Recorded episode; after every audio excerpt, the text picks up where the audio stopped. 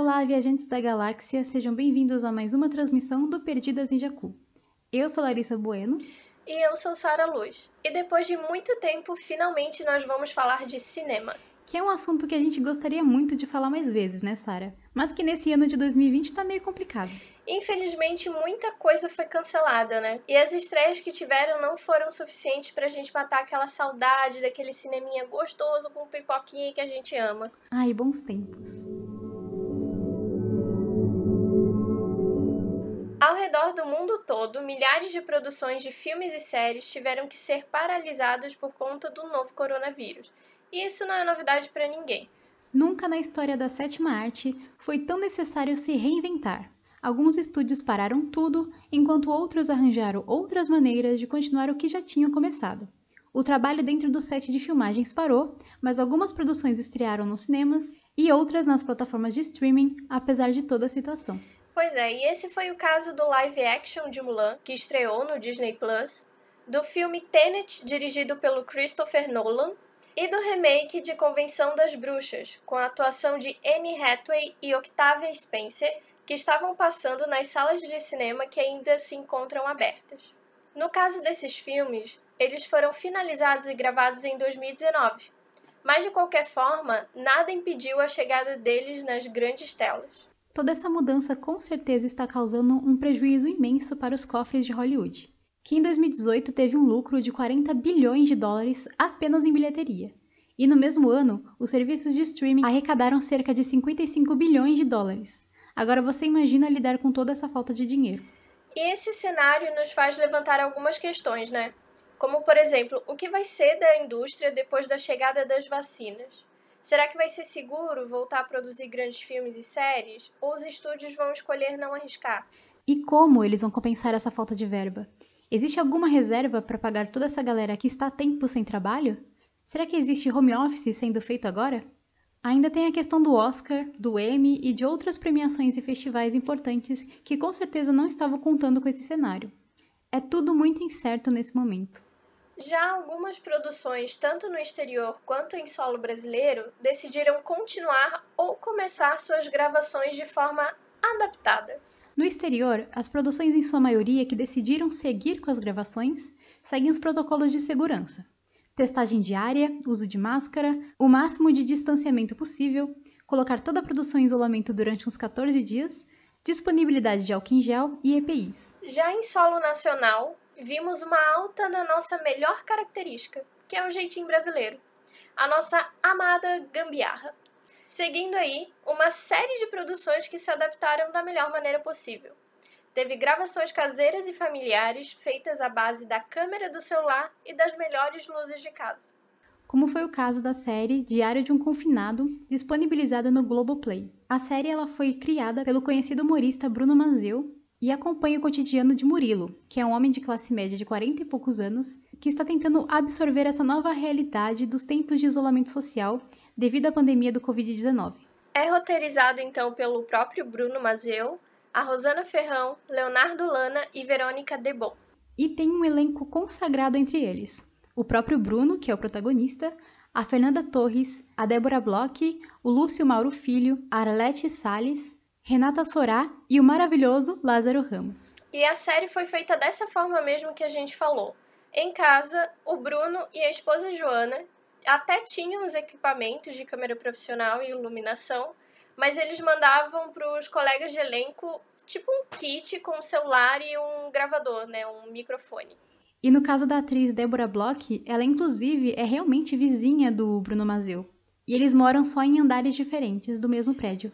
O Bruno e a Joana, eles, tinham, eles contam que eles tinham que dar um jeito de gravar, conciliando com os dois filhos em casa.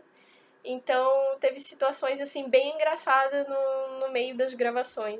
E outra série também produzida pela Globo e disponibilizada no serviço de streaming deles é a série Amor e Sorte, que foi criada por Jorge Furtado e conta quatro histórias completamente diferentes, mas com uma temática em comum: os relacionamentos durante o isolamento social forçado pela pandemia.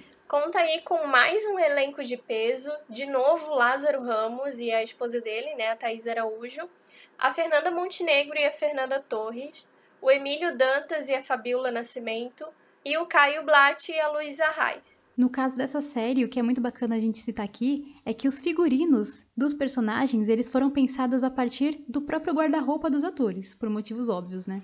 A Fernanda Montenegro e a Fernanda Torres, elas estavam com a família isolados na Serra do Rio de Janeiro, o que dificultou um pouquinho a comunicação ali com a produção, mas os filhos e os netos eles acabaram participando ativamente de todo o processo de gravação das cenas delas, do episódio delas, né? Até a equipe de maquiagem teve que se adaptar.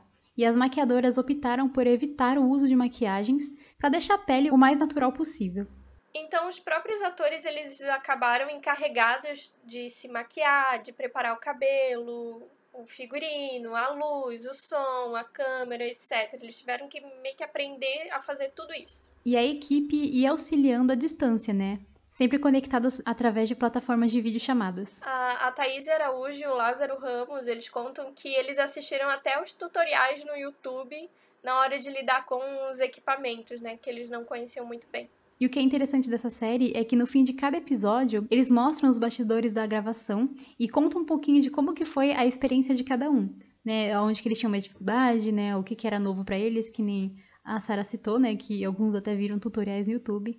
Então, foi um trabalho bem complicado, mas que no final deu muito certo, porque a qualidade, ela não é diferente de nenhuma outra série que você encontra, tanto na televisão quanto em qualquer outra plataforma de streaming.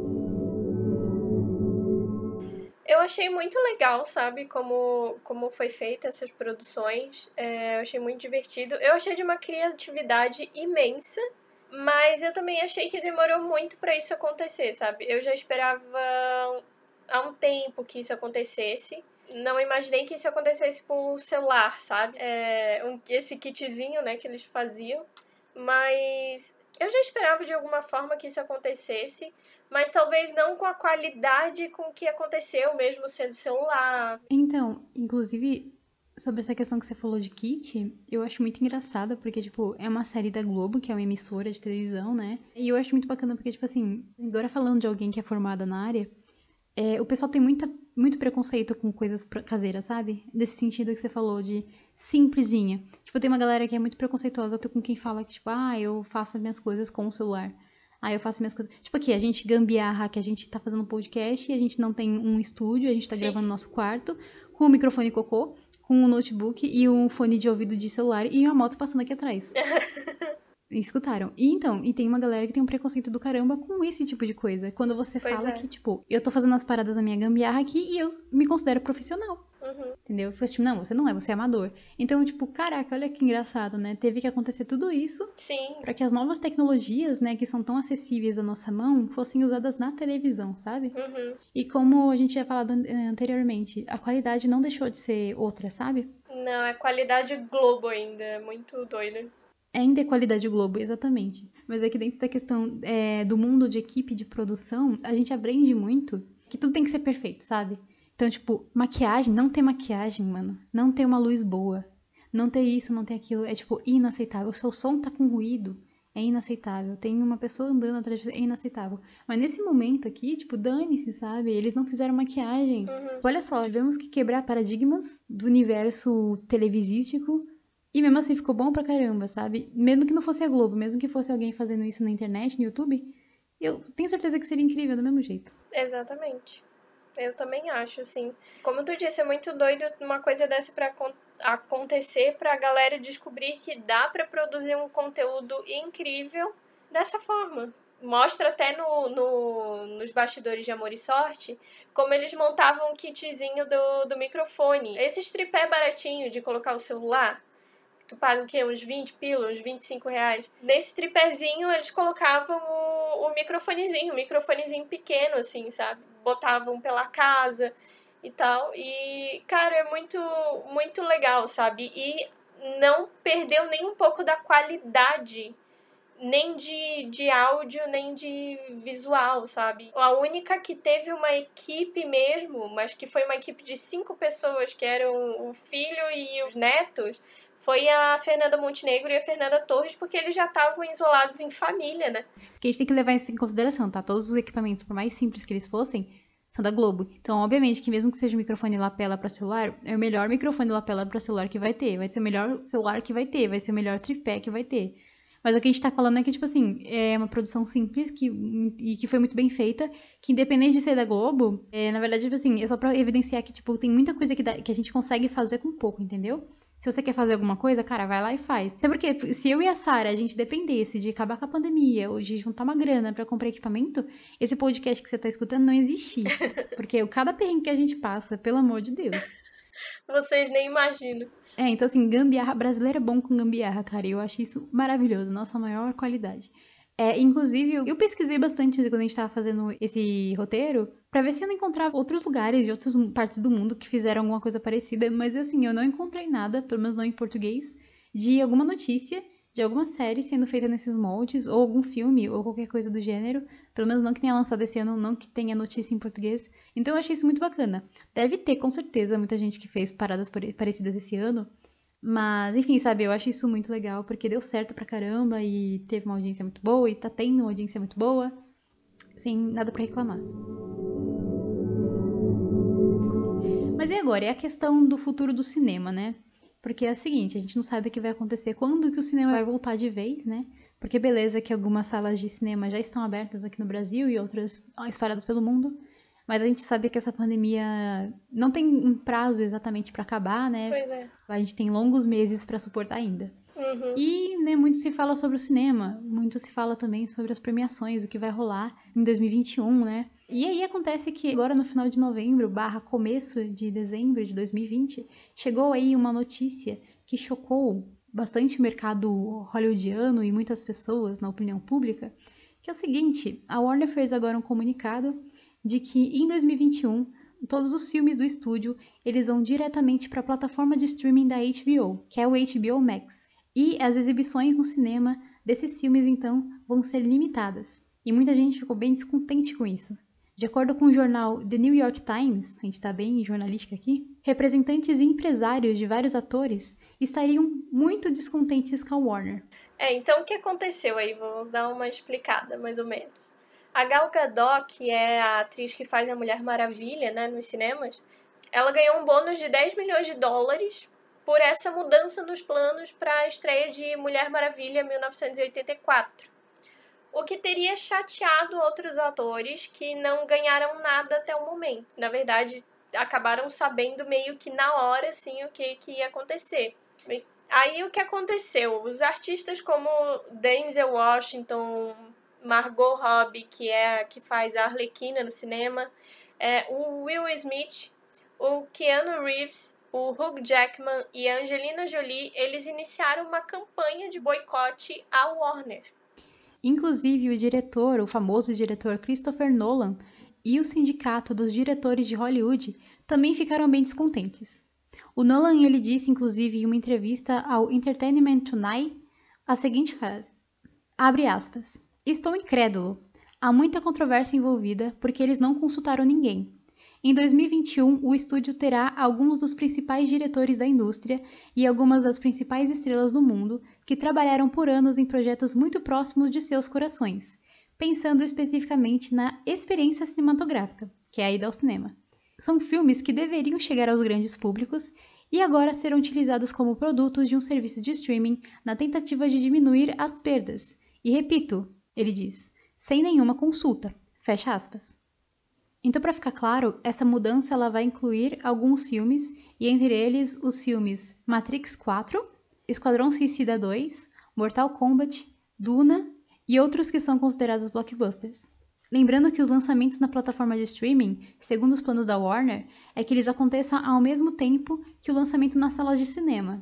Só que na plataforma de streaming, eles vão permanecer só por um mês.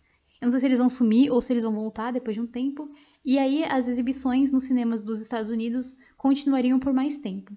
Também não deram explicações de como isso aconteceria e como seria em outros países, né? Por exemplo, aqui no Brasil. Pois é, é... O que eu tenho a dizer sobre isso é que não me surpreende nem um pouco. Eu já estava esperando que algum, que algum grande estúdio né, da indústria acabasse fazendo isso. A Disney, na verdade, resolveu fazer isso com alguns filmes que ela é, ia lançar esse ano e acabou adiando. E no fim acabou indo tudo pro Disney Plus, porque, né, gente, eles tinham que lançar em algum lugar e não podia ser no cinema, porque os cinemas ao redor do mundo estão não totalmente fechados, mas que estão reduzidos, né? E reduzidos bastante, assim, significativamente. Eu acho que isso, na verdade, até vai acabar sendo o futuro, né? Porque, como a gente disse ali no início desse episódio, em 2018 as plataformas de streaming ganharam cerca de 10, 15 milhões a mais do que é, as salas de cinema. Então, obviamente, é um lugar onde se garante e muito bem o dinheiro né, desses estúdios. E onde está o dinheiro é onde o estúdio Exatamente. vai. É o mundo capitalista é, era o que ia acabar acontecendo. Uh, eu acho muito ridículo, na verdade, esse preconceito, vamos ser sinceros, né? Esse preconceito em relação às plataformas de streaming, principalmente é uma coisa que a gente já via acontecendo nas premiações, né? Essa dificuldade de, de produções dessas plataformas é, conseguirem alguma premiação é, ou até mesmo eles conseguirem receber alguma nomeação, né? É, talvez começou ali a mudar um pouco com a vitória é, de algumas séries é, dos prêmios, acabou indo para séries de plataformas de streaming, então estava claro que ia acabar mudando isso mas eles tentam manter esse preconceito a todo custo, né? Como se fosse, eu não sei, é, o próprio Nolan, ele tweetou esses dias alguma coisa sobre estar trabalhando, descobrir que está trabalhando para uma plataforma de streaming medíocre. Mas assim, essas falas dele, não só dele, mas de outros diretores, são normais, porque como eu falei, é, pessoas da área mais velhas, elas têm um problema muito grande com novas tecnologias. São aqueles tipo, típicos tiozões que não, não conseguem aceitar que o mundo muda e que coisas novas aparecem. Então eles aprenderam a trabalhar de uma forma de que é o seguinte, eles acham que o stream vai acabar com o cinema. Que as pessoas não vão mais pro cinema. Já deixo bem certo aqui que é ridículo, isso nunca vai acontecer. Tem um milhão de motivos para isso, mas eu não vou entrar em detalhes. Só pensar o seguinte: o teatro acabou por causa do cinema? Por causa das novelas? Das telenovelas? Das radionovelas? Isso nunca aconteceu. Entendeu? O cinema continua existindo, a fotografia continua existindo. Sabe? O desenho não acabou, a pintura não acabou por causa do desenho, por causa do. É, por causa da fotografia, nem por causa dos filmes, nem por causa dos GIFs da internet. As coisas elas não acabam, elas se reinventam. Assim como a televisão teve que se reinventar depois da chegada da internet e está se reinventando, o cinema não vai acabar. A televisão está mudando, né? A TV digital ela está mudando. O Globo já entendeu isso, a Record já entendeu isso com o Play Plus, é, enfim, o cinema, ele vai ter que se reinventar. Talvez ele nem mude tanto assim, na verdade, porque as pessoas. É mentira falar isso. Tem muita gente que fala que as pessoas não pagam pela experiência, elas pagam pelo filme. Mentira. Você vai pro cinema por causa da experiência de ir pro cinema, não por causa do filme. Que se fosse por causa do filme, você comprava um DVD pirata, você assist, esperava um torrent da vida e assistia na sua casa. Quem gosta de cinema, ou quem tem acesso ao cinema, é... a pessoa vai continuar indo pro cinema porque a experiência é legal. E a gente já tem várias salas de cinema que já se reinventam. A gente tem aquelas salas que tem camas no lugar de cadeiras.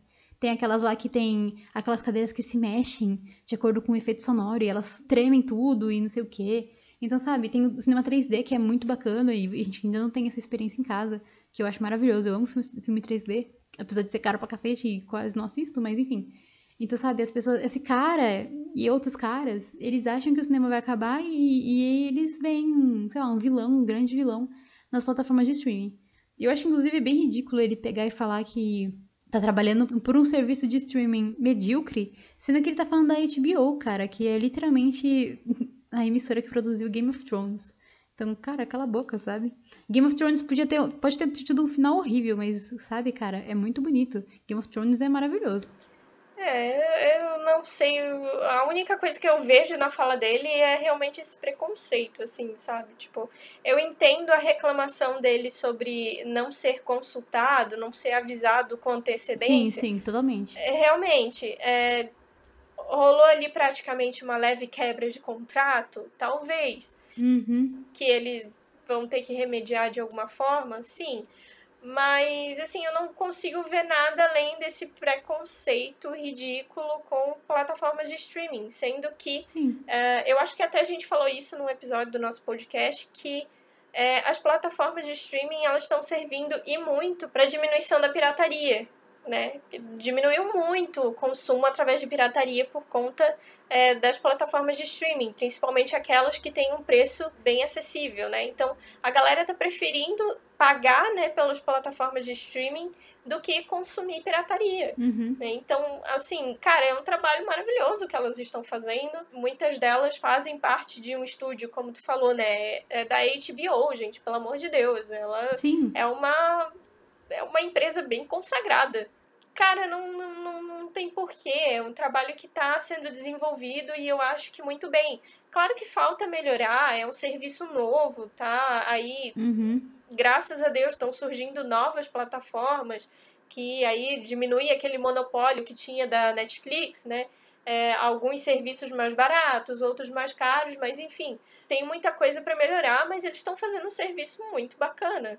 Eu acho muito doido porque, assim, não é como se ele e os colegas de trabalho dele não fossem ter emprego. Uhum. Porque, na verdade, isso- gera mais emprego. Você não escutou nosso episódio sobre Netflix e as séries da Netflix, Uhum. a gente fala num ponto do episódio que é o seguinte: não é a Netflix ou a Amazon que necessariamente produz as séries e os filmes. Sim. Eles contratam produtoras, né, que trabalham em parceria com eles. Ou às vezes eles compram histórias e compram produções pra colocar na plataforma e receber o título de exclusivo Netflix, exclusivo Amazon e tal. Com exceção da Disney, né, porque a Disney é a Disney. Que é compra tudo. Então, tipo, isso gera emprego, sabe? São, eles estão contratando produtoras pequenas. Aí, talvez, ó, uma polêmica, talvez seja esse o ponto deles.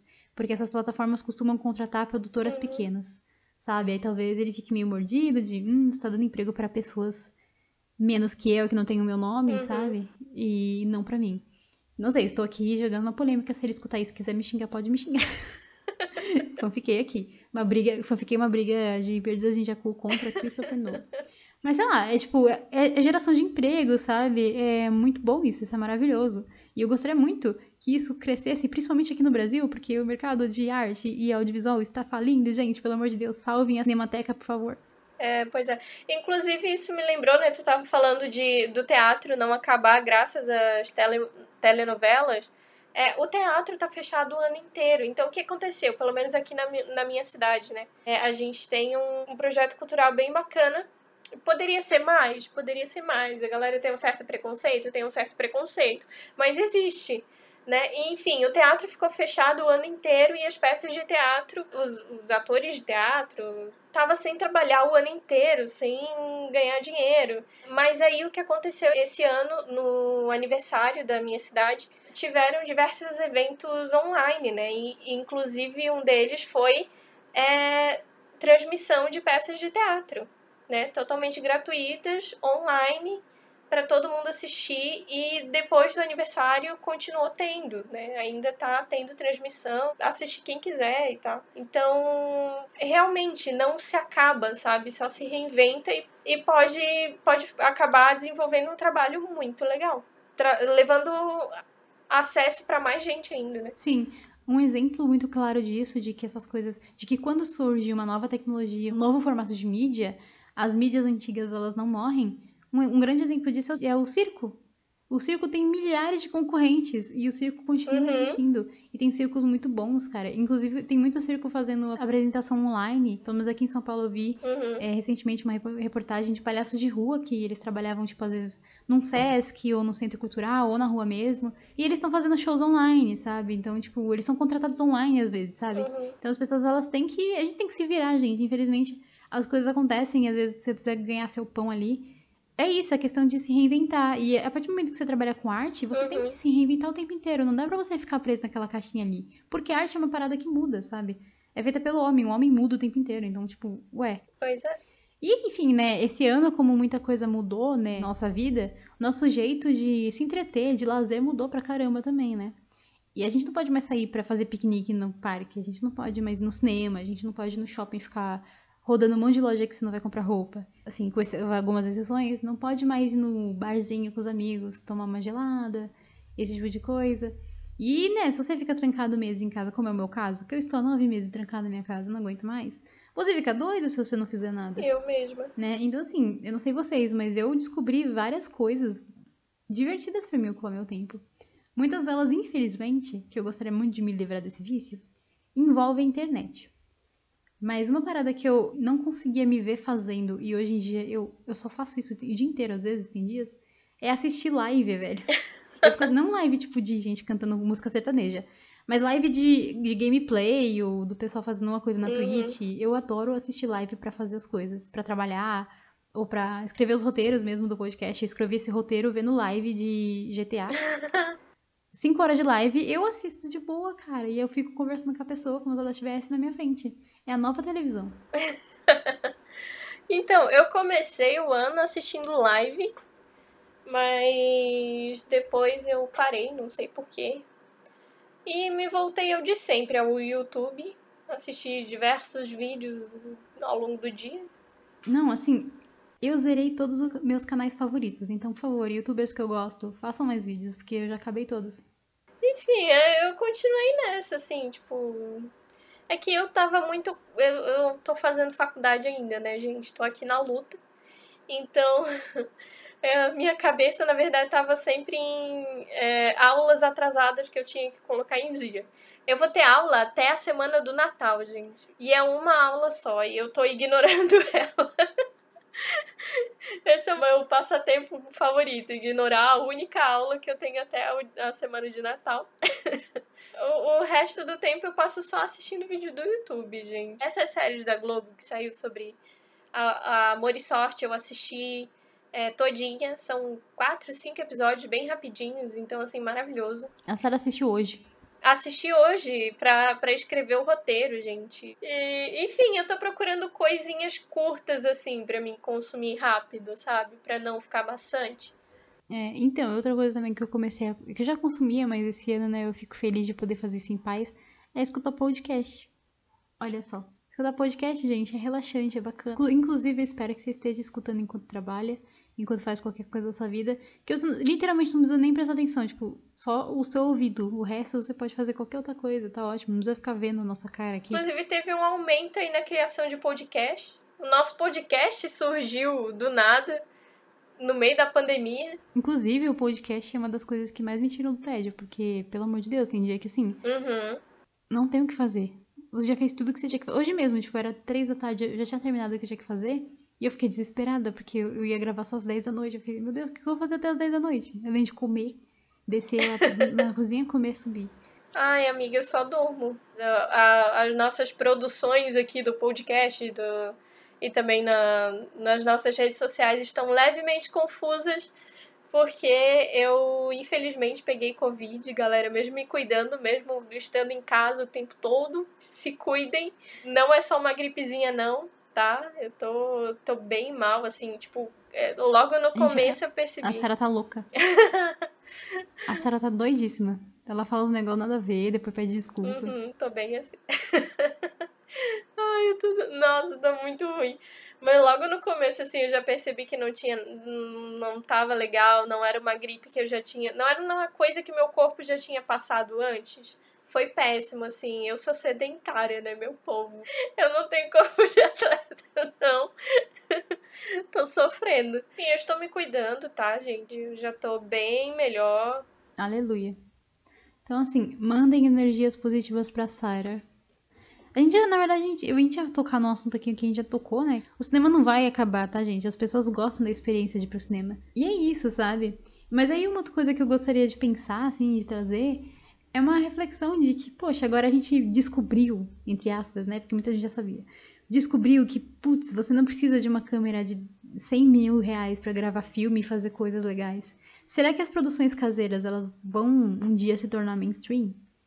Será que a Globo vai se arriscar mais vezes depois que tudo voltou ao normal? É, eu acho que até uma. Tem uma. rola uma fala num dos episódios de Amor e Sorte, no finalzinho, quando eles estão mostrando os bastidores um dos atores fala para alguém da equipe de produção: Ah, esse tipo de produção era o seu sonho, né? Fazer assim a distância. Ai, gente, cansativo, né? Também, né? Gravar num set com um monte de gente. É, é porque é cansativo. Pegar ônibus. Pois é, eu vi uma entrevista também de, da, da equipe é, que fala que eles se sentiram bem mais próximos um do outro fazendo dessa forma. Que engraçado, né? Eles uhum. estão à distância por chamar de vídeo tem toda essa dificuldade de tu não estar tá ali pessoalmente para trabalhar, mas eles disseram que se sentiram bem mais próximos porque antes, quando hum. eles faziam as reuniões, né, no início da produção, cada um, depois no, no fim da reunião, cada um ia para o seu canto e ficava meio que sozinho, isolado ali, fazendo o que, que ele tinha que fazer. Mas, dessa forma, eles tinham que estar o tempo todo em contato com o resto da equipe e com, com os atores, né? Tipo, eles tiveram que terceirizar o trabalho, então eles tinham que estar em cima o tempo todo. Então eles se sentiram bem mais próximos dessa forma, que eu achei muito legal também nisso. E também pensando que produções grandes de televisão ou enfim, elas têm muita gente numa equipe, né? Então, tipo, imagina, tem 60 pessoas no set, sei lá quantas. E com, não tem como você ter, assim, uma, uma, aproximação tão, tão grande. Ainda mais que é uma correria do caramba, a gente correndo pra lá e pra cá, um caos. E agora, a gente vai dar uma notícia pros amantes de cinema, né? Uma notícia muito boa. Que é o seguinte, né? Peraí, peraí, peraí, peraí. Deixa, deixa eu fazer a introduçãozinha. peraí, peraí. Musiquinha, musiquinha, musiquinha. Ah, tá. Meu Deus do céu, sério. Eu fiquei assustada, gente. O que, que eu fiz? Meu Deus. Tu falou de notícia, me veio na. Me senti obrigada. Eu não vou cortar essa parte. Mas enfim, né, gente? Então é o seguinte: o Oscar 2021 vai acontecer, tá? Não foi cancelado. Na verdade, o que aconteceu foi o seguinte: eles adiaram o Oscar de 2020 e o Oscar de 2020 vai acontecer em 2021. Será que ano que vem vai ter dois Oscars, então? Não, vai ser um só. É, o, ah, tá. Foi adiado, que nem eu falei, foi adiado o Oscar desse ano, né, por motivos óbvios. Então ele foi transferido para 2021, vai acontecer em abril.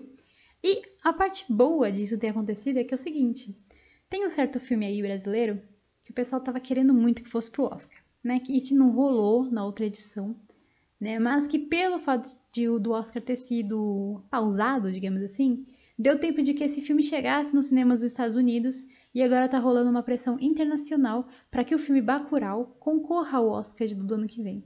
Porque a lista ainda não saiu, né? Então a gente tem aí grandes expectativas e possibilidades de que Bacurau, um filme brasileiro, participe da edição do Oscar do ano que vem.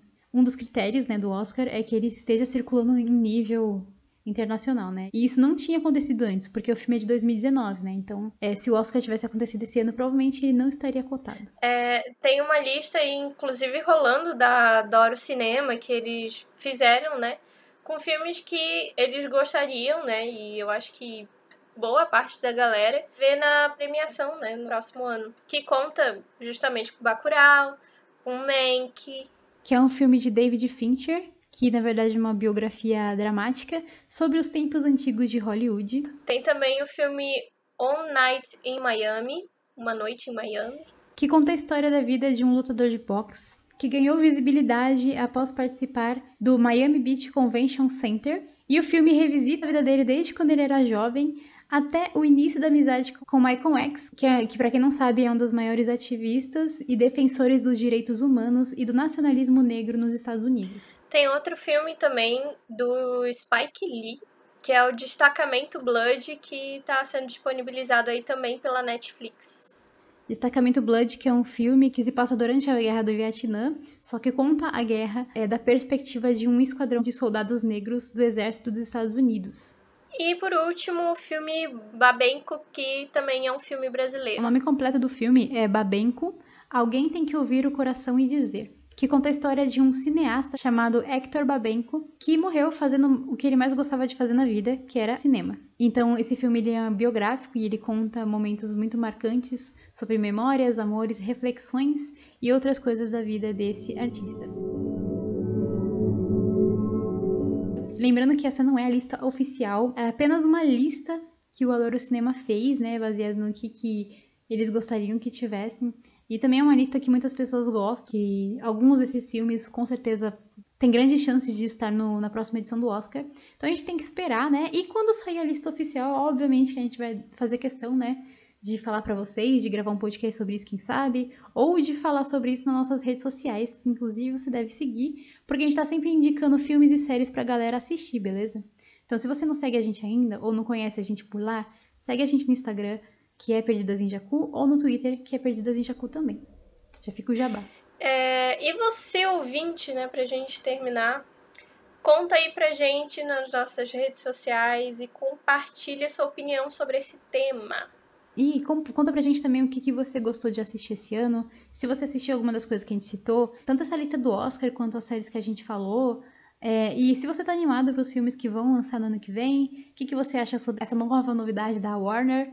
E qual a sua opinião sobre o assunto, o futuro do cinema? Você acha que o cinema vai acabar? Você acha que as pessoas elas vão pro cinema pelo filme ou pela experiência? Conta pra gente que a gente vai ficar bem feliz de saber.